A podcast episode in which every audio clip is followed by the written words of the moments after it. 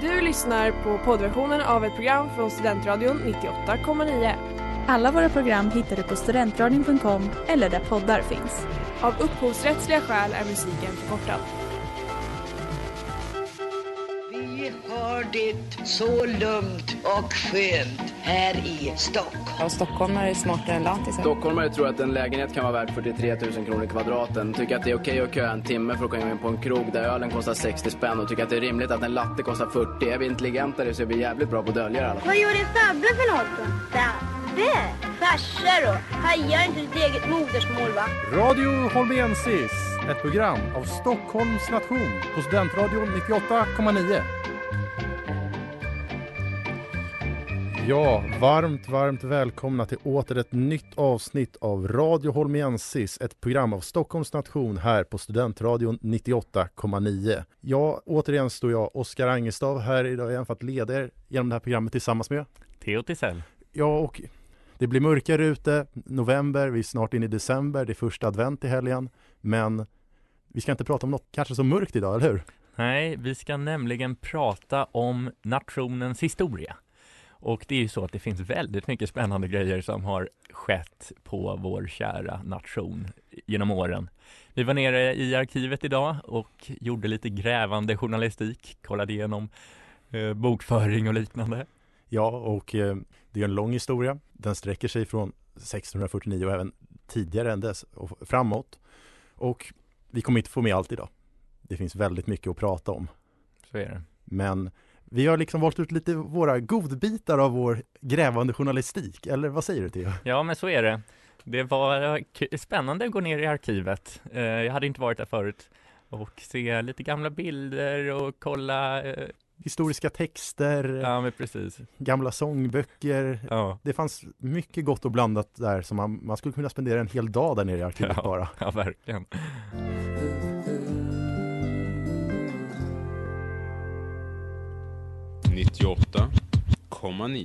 If You Do med Trace Mountains. Ja, men det bästa egentligen att börja med när vi ska prata om nationens historia, det är väl startskottet.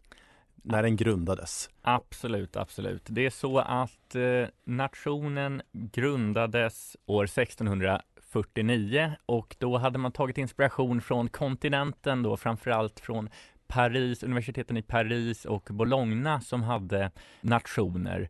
Och eh, till exempel i Bologna så fanns det en tysk nation där, där tyskarna då kunde umgås. Och eh, efter det här så eh, studenterna i Uppsala bildade nationer som eh, var till för att människor från samma härkomst på något vis kunde umgås med varandra och, och eh, hjälpa varandra på olika sätt. Och vid den här tiden så hade inte nationen något eget hus utan man, det var framförallt hos inspektorn som man umgicks.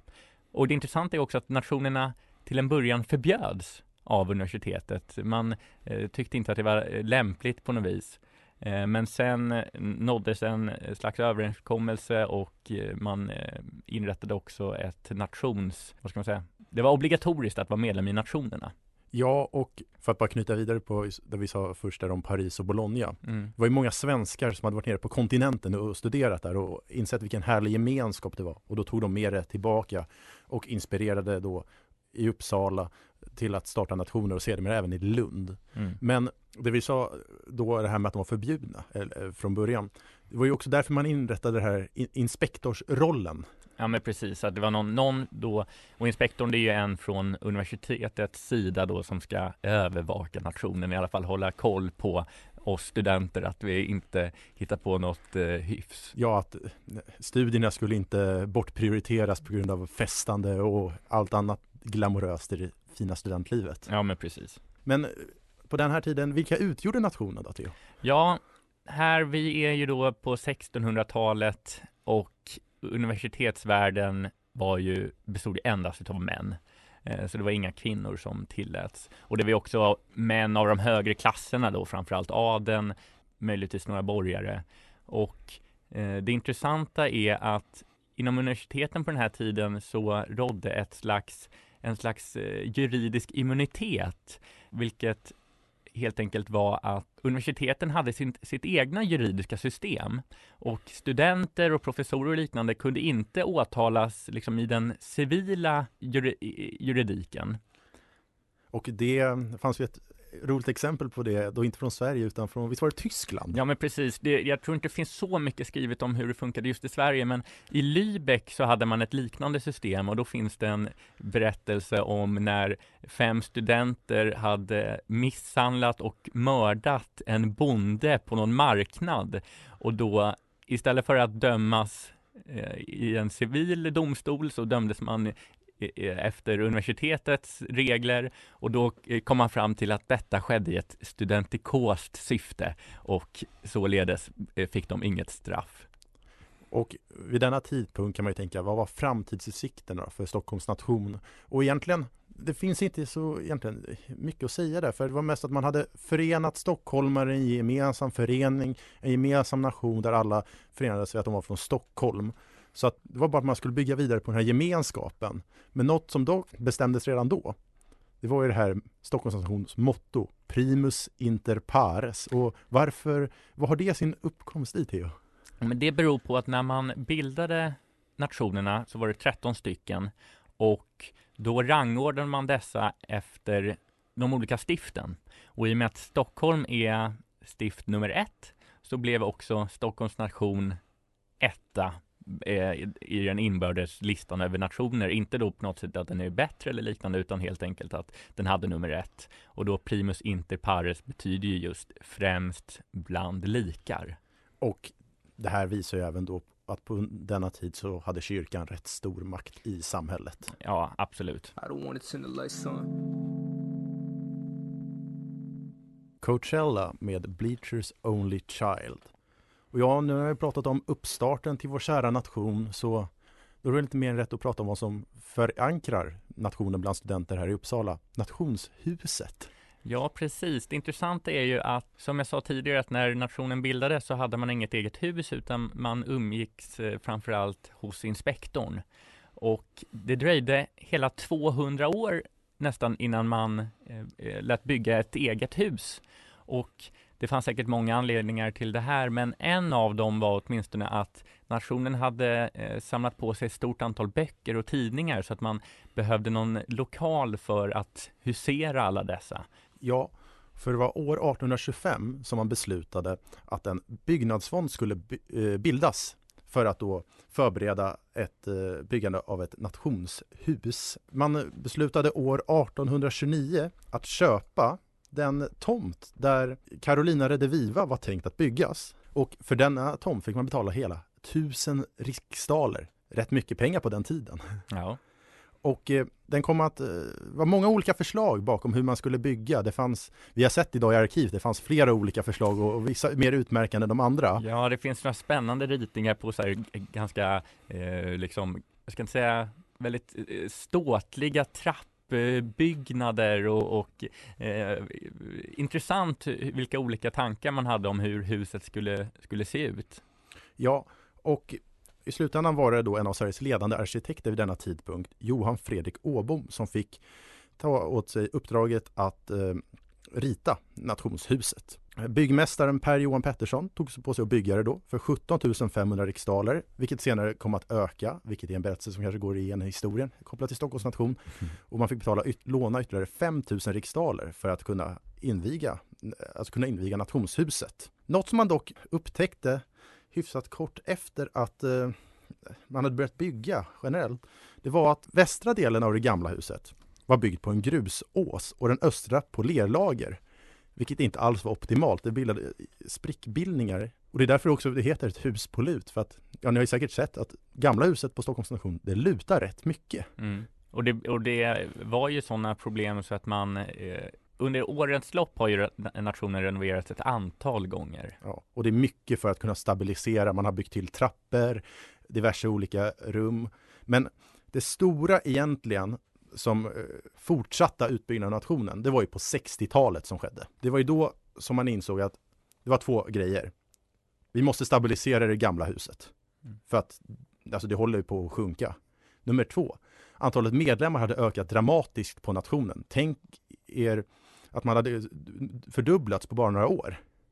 Därför tog man beslut att bygga det nya huset ritat av Peter Celsing. Och jag tänker bara när ni är nu på nationen, man bara kunde vara i den gamla delen, inte den nya delen. Mm. Hur många affärer hade inte fått plats då? Ja, verkligen. Senare under åren har det skett andra olika renoveringar. Toaletter har renoverats, olika rum har renoverats. På 90-talet tillkom kakelbaren, rätt legendarisk för oss studenter. Och vi kan bara nämna så kort som att 2018, då beslutar man att bygga till bakfickan. Ja. Där tidigare var ett dansgolv slash bar liknande som hette Print som låg. Och tillsammans med, som på andra sidan hade en konferenslokal som var rätt outnyttjad. Det fanns ett stort behov egentligen att hitta, bygga en publokal för den tidigare puben på Stockholm, Pub Storstad, den hade ingen riktig publokal anpassad efter sig. Mm. Och det här var egentligen outnyttjad, outnyttjad vad säger man, mark på nationen. Mm. Så därför såg man ett behov av det här och byggde bakfickan som, ja, den stoltserar fint än idag. Mm. Och det kan ju också tilläggas att eh, nationens ekonomi har ju svajat lite genom historien och under långa perioder så hyrde man ut delar av, av nationen men sen nu på senare tid så har ekonomin förbättrats avsevärt och det är därför också som man har kunnat eh, då renovera bakfickan till exempel, att det var ett område som hyrdes ut tidigare. Ja, och det här med ekonomi kopplat till nationer, det är egentligen som går igen bland alla nationer för att man har i vissa tider varit mer frikostig med annat och jag vet som exempel att Norrlands nation, de, ni vet ju hur pampig deras nation är. Mm. Men från, när de hade byggt den, de var ju så belånade så att de kunde bara ha en liten del av nationen. Mm. Jag tror det sägs väl i alla fall att det var en, de hade en städskrubb, mm. var det enda de inte hyrde ut. Ja. Men där var det ändå lite kortfattat om vårt kära nationshus historia. Förlåt men jag kommer alltid välja dig. Den sista med Annika Norlin och Mattias Alkberg, vilket även är veckans singel här i Radio Holmensis på Studentradion 98,9. Ja, vi pratade i början om att det var män som utgjorde Stockholms nation och i stort sett Uppsalas studentliv. Men när kom kvinnorna in i bilden då egentligen? Ja, Uppsala fick sin första kvinnliga student år 1872. År 1873 skrevs den första kvinnan in på Stockholms nation vid namn Johanna Levison. Hon efterföljdes av två till kvinnor. Men den fjärde kvinnan i ordningen är rätt intressant, Ellen Fries. För att hon var den som första kvinnliga senioren på Stockholms nation år 1881. Men hon var även Sveriges första kvinnliga filosofiedoktor efter att hon hade avlagt filkandexamen och disputerade i historia. Grejen är att eh, även om eh, då kvinnorna blev, eh, fick lov att vara med i nationen så betyder inte det att de fick samma rättigheter och samma eh, möjligheter som männen, utan det var ända in på 1900-talets början så dominerades nationslivet av män och säkert efter det också i viss del. Men i alla fall i, i början av 1900-talet så fick eh, kvinnor eh, vara med i olika tillställningar av olika slag. Och det är lite intressant för det här väckte ju självklart debatt och det var kontroversiellt att ja, hur kan man släppa in kvinnor i nationslivet? Men det skedde väl någon slags modernisering och från att nationerna eh, var liksom, eh, liksom snarare olika herr, herrsällskap och herrklubbar så utvecklades till att eh, bjuda in kvinnor på ett annat sätt. Ja, det, som exempel kan vi nämna att år 1806 så deltog den första kvinnan vid en majmiddag på Stockholms nation. Men det var ju... 1906? Ja, 1906. Mm. Men det eh, finns ju även andra saker som har präglat Stockholms nation och det här präglade ju även det som vi ska prata om nu Uppsalas studentliv och egentligen hela Sveriges studentliv skulle jag säga. Och det var framförallt under 60-talet när, ja, vill du ta över Theo? Ja, det, det här är en spännande historia. Det är nämligen så på slutet av 60-talet som ni vet så kom en vänstervåg över Europa och även studentlivet i Uppsala och det som kallas 68-vänstern. Ja, det var ju mångt och mycket som sagt en reaktion på Vietnamkriget. Ja, precis. Det intressanta är att Stockholm blev en av de mest politiserade nationerna i Uppsala. Man ordnade demonstrationer och studiecirklar, marxistiska studiecirklar och man beslöt till och med på ett landskap att donera jag minns inte exakt hur mycket det var, men en stor mängd pengar till Nordvietnam. Och det som ska tilläggas med det, att de här pengarna, det var donationsmedel som var tänkt att gå till stipendier och mm. sånt. Och dock så skickades aldrig de här pengarna iväg för dåvarande inspektorn granskade väl det här lite grann och märkte att ja men stadgarna eh, säger att nationen ska verka för medlemmarnas intresse och det ansåg man inte att pengarna skulle göra. Så det blev inga donationer till Nordvietnam. Men som exempel kan ju nämnas att under denna tidpunkt så avskaffades seniorskollegiet. Mm. Vissa sittningar äh, togs bort för de ansågs inte så studentikosa och äh, eller eh, lik, vad säger man, riktiga i tiden. Jag har ju själv fått hört när jag varit på januarimiddag eller dylikt när många äldre medlemmar varit med att det, någon, det, var någon som nämnde att på den här tiden då var det inte ovanligt att till och med folk demonstrerade med röda fanor inne på Stockholms nation. Det här tror jag är en historia som inte så många känner till egentligen. Nej, och det är ju lite intressant, så här, Stockholm kan väl, och Stockholms nation och Stockholm som stad kan ju ha lite bilder av lite överklass. Men att det var den nationen kanske som var mest vänster under den här perioden. Stockholms nation var otroligt politiserat. Mm. Och det här som vi, Theo nämnde här om att man skulle donera donationsmedel till Nordvietnam. Vad ska man säga om det Theo? Det, det, man kan säga att det är anmärkningsvärt. Ja, det, det sammanfattar väl egentligen bara hur politiserat det var. Ja.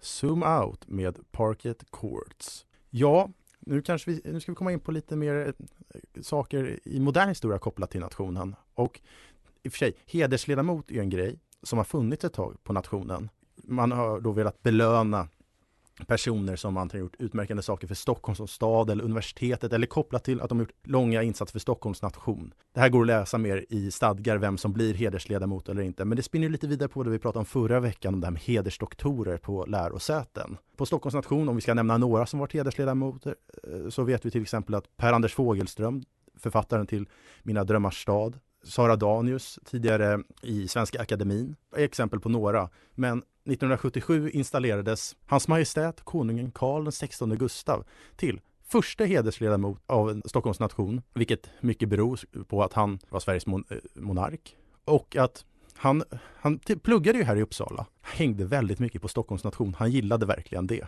Finns det annat som vi kan prata om kopplat till den moderna historien, Theo? Ja, vi nämnde ju lite kort om eh, eh nationens eh, ekonomi tidigare och det man kan säga är att eh, na, eh, eh Stockholms nation fick en bättre ekonomi under 60-talet med kraftigt ökande medlemsantal. Och det har ju ökat sedan dess kan man säga och framförallt på senare åren har det ökat något drastiskt till att det idag är strax över 7000 medlemmar. Ja, så många medlemmar har aldrig varit, vilket kan jämföras med i våras när det var runt 5000, eh, lite över det, som var medlemmar av nationen. Bara den här terminen har det tillkommit jättemånga nya, vilket kan vara en konsekvens av att många har börjat plugga och att restriktionerna har lättat i landet. Mm. Och att det är liksom, deras medlemsantalen har, har ökat från till över 7000 från eh, 5000 medlemmar 2013, så eh, över 2000 nya medlemmar på bara några år.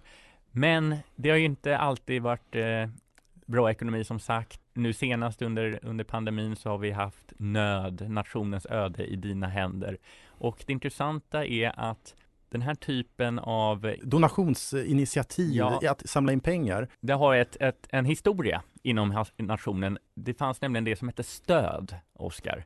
Stockholms nations öde i dina händer. Vad var det för någonting? Ja, det var ett initiativ som startades på 90-talet som berodde mycket på att det gamla huset hade fortsatt sjunka mot ån. Man behövde stabilisera det. Fästandet festandet under 70 och 80-talet hade ökat slitaget väldigt mycket och man gjorde små reparationer under åren, men man insåg att situationen började bli ohållbar. Man måste göra något drastiskt och eh, den finansiella situationen vid denna tidpunkt var inte jättebra. Så då startade man ju då stöd, Stockholms nations öde i dina händer, som överträffade egentligen alla förväntningar.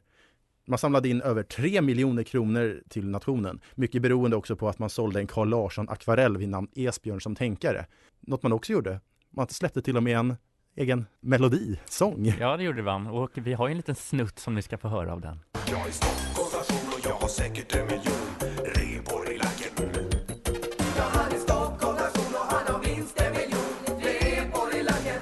Klämkäckt, eller hur? Ja, repor i lacken. Ja, det är en fin låt och det säger också en del om huset som, gamla huset då, att det finns mer än en miljon repor i lacken. Ja, och att det är på lut. Ja. Ja, ni, ni ser ju det egentligen, om ni kommer från domkyrkahållet så ser ni att huset lutar rätt kraftigt. Ja, jag tror det lutar, om det var 90 centimeter från ena sidan till den andra, så det är ganska stor lutning. Ja, om man, om man lägger en kula i den gamla sa, i landskapssalen så ser man hur den rullar på rätt fort. Men sådana här initiativ, efter stöd så blev det liksom en storhetsperiod egentligen för nationen för det, då tillkom ju väldigt, väldigt många medlemmar. Jag har ju hört från folk som varit pluggat här under 80-90-tal att då var inte Stockholms nation kanske alltid klubben man gick till. Värmlands var väldigt stora på denna tid. Men det är nu under 2000-talet som verkligen Stocken har tagit stora kliv. Och ja, nu är väl egentligen Torsdagsklubben den främsta nationsklubben i Uppsala. Ja, det får man väl ändå eh, säga utan att skryta allt för mycket. Och sen en annan grej som ett exempel på hur, vad Stocken gör bra är ju verkligen Stocken Garden som är relativt nytt fenomen. Det är ju då Stockholms nations valborgsfirande dagarna innan valborg som eh, hade premiär 2016 och som hålls, eh, hålls varje år sedan dess. Förutom eh, under pandemitider såklart. Ja, det är en två dagars festival under Skvalborg och Kvalborg där det är artister, det är heldagsfirande på nationen. Det är, det är bara väldigt härlig stämning och vi båda har haft erfarenhet. Jag har både jobbat på de här och varit gäst. Mm. Och du har varit gäst bara, ja, men varit... inte så mycket bara ändå. Men vi har båda haft fruktansvärt kul, eller hur? Ja, verkligen. Det brukar nästan årets höjdpunkt på vissa sätt. Och brukar vara bra artister. Eh, jag minns eh, Hoffmeister var ju där, även Svenska björnstammen har varit där, Tjuvjakt har Tjuvjakt, just det, de var ju där också. Så det är bra artister. Men en sak som vi kan, om vi ska ge något råd till er som inte varit där, att kom tidigt. Och få gärna tag på ett band. Ja, precis. Om man inte har band. Har man band så, så är det ju lättare. Men har man inte band så ställer er kön tidigt för att annars kan man få vänta väldigt länge. Ja, när vi gjorde vår första valborg 2017 så hur många timmar stod vi i kö egentligen för att komma in till Hoffmaestro? Fyra timmar, jag tror det var över fyra timmar. Vi i kön började sjunga fyra timmar i kön. Ja, det var, vi kom in till sista sången av Hoffmaestro. Det var, det känns lite snopet men samtidigt var härligt och att ändå få äntligen vara inne då på nationen. Och det var då också man insåg värdet av att vara engagerad på Stockholms nation. Jag var engagerad redan då, men jag tror inte du och en kompis till oss till, vi hade inga band, så jag ställde mig med er ändå. Mm. Och ja, det tog tid, men det var värt det. Ja.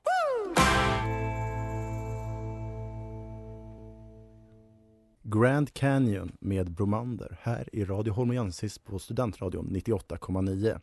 Torsdagar. Ja, torsdagar Theo. Vad tycker vi om det? Ja, torsdagar har ju verkligen blivit Stockholms nations veckodag och eh, Stockholms nation har ju verkligen lagt beslag på den dagen bland Uppsala studenter. Men det intressanta är att eh, torsdagarna har sett väldigt annorlunda ut genom historien. Idag eh, karaktäriseras de ju framförallt av både att restaurangen eh, Holmiana har öppet men också torsdagsklubbarna såklart. Men hur har det sett ut genom historien Oskar? För det har inte alltid varit som det har varit idag. Ja men om vi säger så här, när vi tänker på klubben idag, då tänker vi på dansgolv. Många dansgolv, hårt och flitigt arbetande barpersonal som verkligen kör på. Mm. Man, vi betalar med kort. Mm. Och det finns vissa, eh, vad säger man, man har sina go-to-drinkar mm. som man beställer. Men vad vi kanske har idag, det var inte detsamma på 90-talet och slutet av 80-talet. För vi har kommit över ett exemplar här av nationsboken I ett hus på lut som skrevs till Stockholms nations 350-årsjubileum år 1999. Och i den så finns det en väldigt rolig artikel av Silla Ber som var aktiv på Nationen mellan 1988 och 1992. Och i den pratar hon, hon beskriver det blir en berättelse om en, hur en torsdag kunde se ut i, i slutet på 80-talet. Och mycket är nog baserat på hennes egna erfarenheter av nationen. Mm. Ja, om vi ska nämna några kortfattade grejer om den. Vid denna tidpunkt så var det faktiskt Klubbverket som lagade maten. Till mm. skillnad från nu, för nu är det ju vår eminenta nationskock Anders.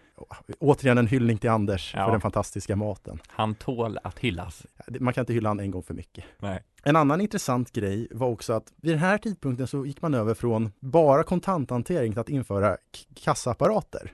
Mm. Och det möttes inte av jättemycket jubel från den dåvarande barpersonalen. Man kan ju tänka sig att eh, det kunde ske lite fuffens där med, med bokföringen på den tiden. Ja, Kvitton och sånt där var väl inte det vanligaste? Nej, de, som det står i, i den här artikeln som Silla Beer har skrivit. Alla var inte lika förtjusta över att det blev mer ordning i den ekonomiska redovisningen. Nej. Och sen om man ska komma till folk, vad folk beställde i barerna på denna, i denna tidpunkt var ja, öl då som nu sålde som smör i solsken. GT var en väldigt populär drink. Ja, den beställs fortfarande men kanske inte i samma utsträckning. Nej. Och när det kommer till shots så var det framförallt hot shots och B52 som var populära drycker. Dock inte bland barpersonalen, däremot bland gästerna. Ja, det skriker ju verkligen liksom 80-90-tal över de där shotsen. Och även Jägermeister var jäkligt populärt, eh, eh, skriver hon. Ja, hon skriver att det, Jägermeister går som smör i solsken på torsdagsklubben. Andra intressanta grejer, det var eh, nu är det en självklarhet nästan att torsdagarna avslutas med Stad i ljus. I kakelbaren. Men så har det inte alltid varit, utan på den här tiden så var det New York, New York. Av Frank Sinatra. Som spelades. Och eh, var den självklara avslutningen på kvällen. Mm. Och det är intressant just hur Stad i ljus har kommit att bli en riktig studentlåt. Det sägs att upp, den uppkom 1989 i Lund, där då Olof Lund, den eh, kända sportjournalisten, lurade DJn om att eh, eh, Körberg vann Melodifestivalen med Stad i ljus. Jag tror till och med det var Eurovision Song Contest. Ja, det kanske det var. Och fick då DJn att spela Stad i ljus två gånger i slutet. Och sen på något vis fastnade det där. Och det här startade då på Malmö nation, vilket även är vår vännation nere i Lund. Och de kommer ju upp om några veckor när det är lussehelg. Och såklart är det återigen dags för en listplats.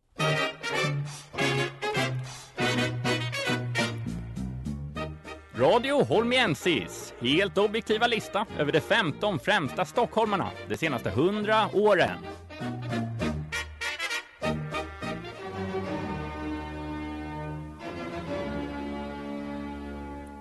Plats nummer fem.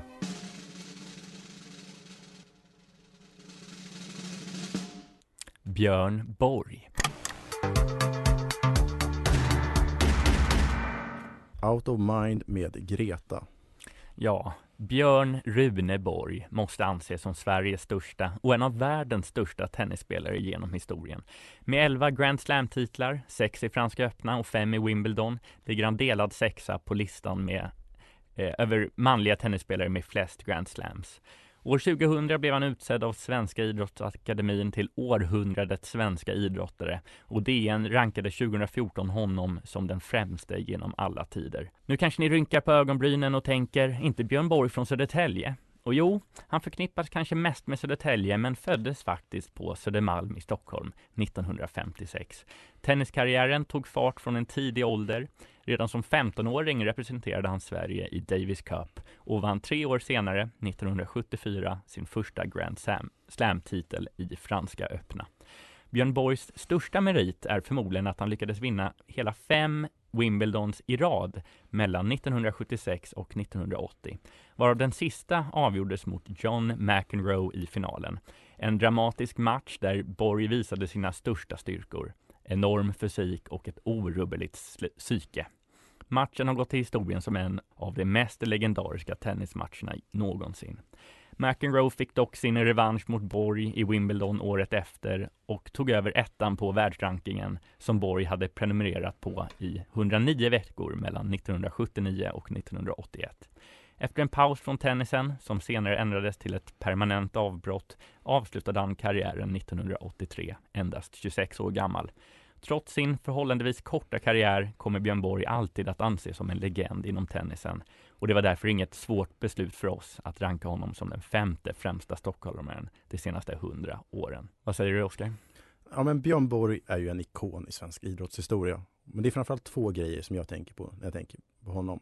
Dels, han var en del av den legendariska 56-generationen svenska idrottare som slog igenom. Bland annat med, om vi ska nämna en annan, Ingmar Stenmark, också 56 mm. Nummer två, den här garageporten i Södertälje. Mm. Som han stod och slog och nötte och nötte slag mot för att bli den fantastiska tennisspelare som han blev. Som sen eh, Södertälje kommun köpte eh, in och eh, visas nu på Stadsmuseet i Södertälje.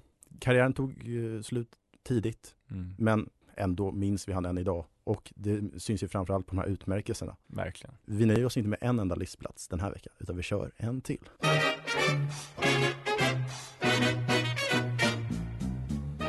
Radio Holmiensis, helt objektiva lista över de 15 främsta stockholmarna de senaste 100 åren.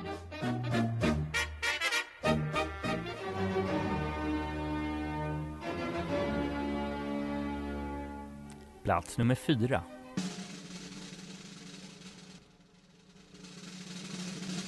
Hjalmar Branting.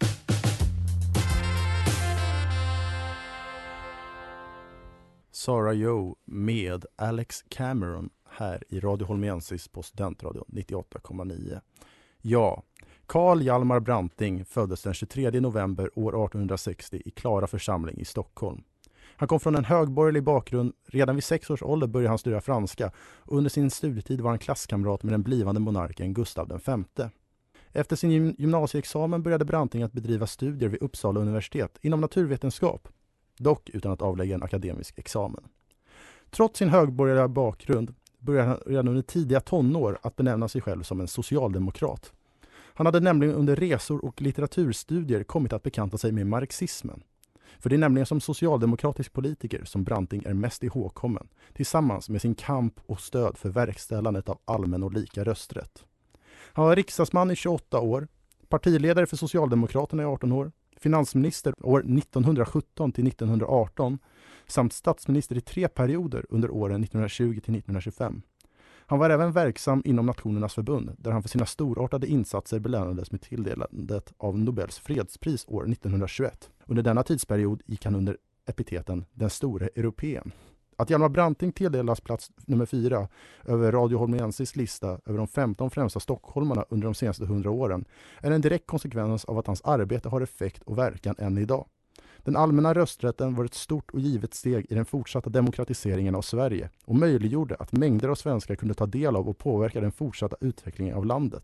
Rätten att få lägga sin röst i våra allmänna val blev inte längre en begränsad rätt och klassfråga, utan snarare ett givet verktyg i varje medborgares vardag. Det är därför som plats nummer fyra tilldelats Hjalmar Branting.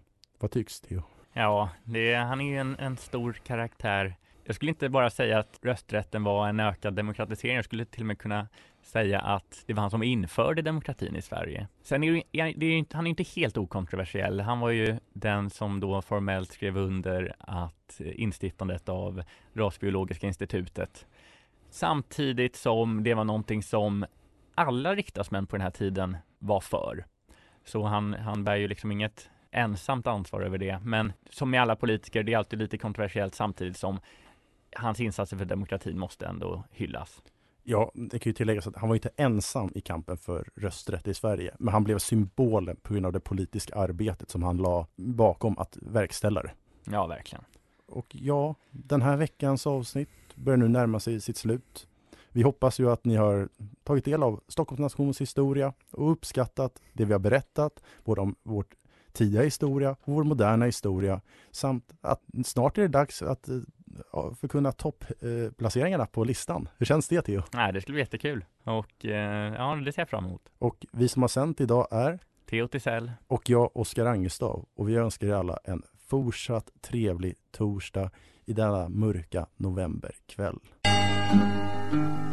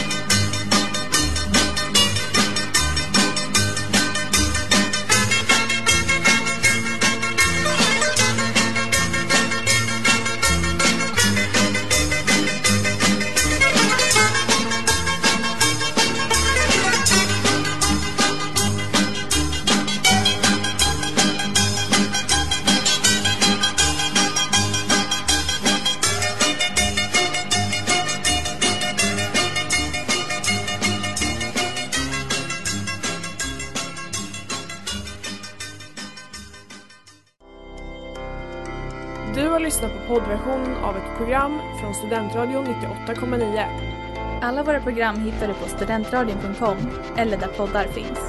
Och kom ihåg, att lyssna fritt är stort, att lyssna rätt är större.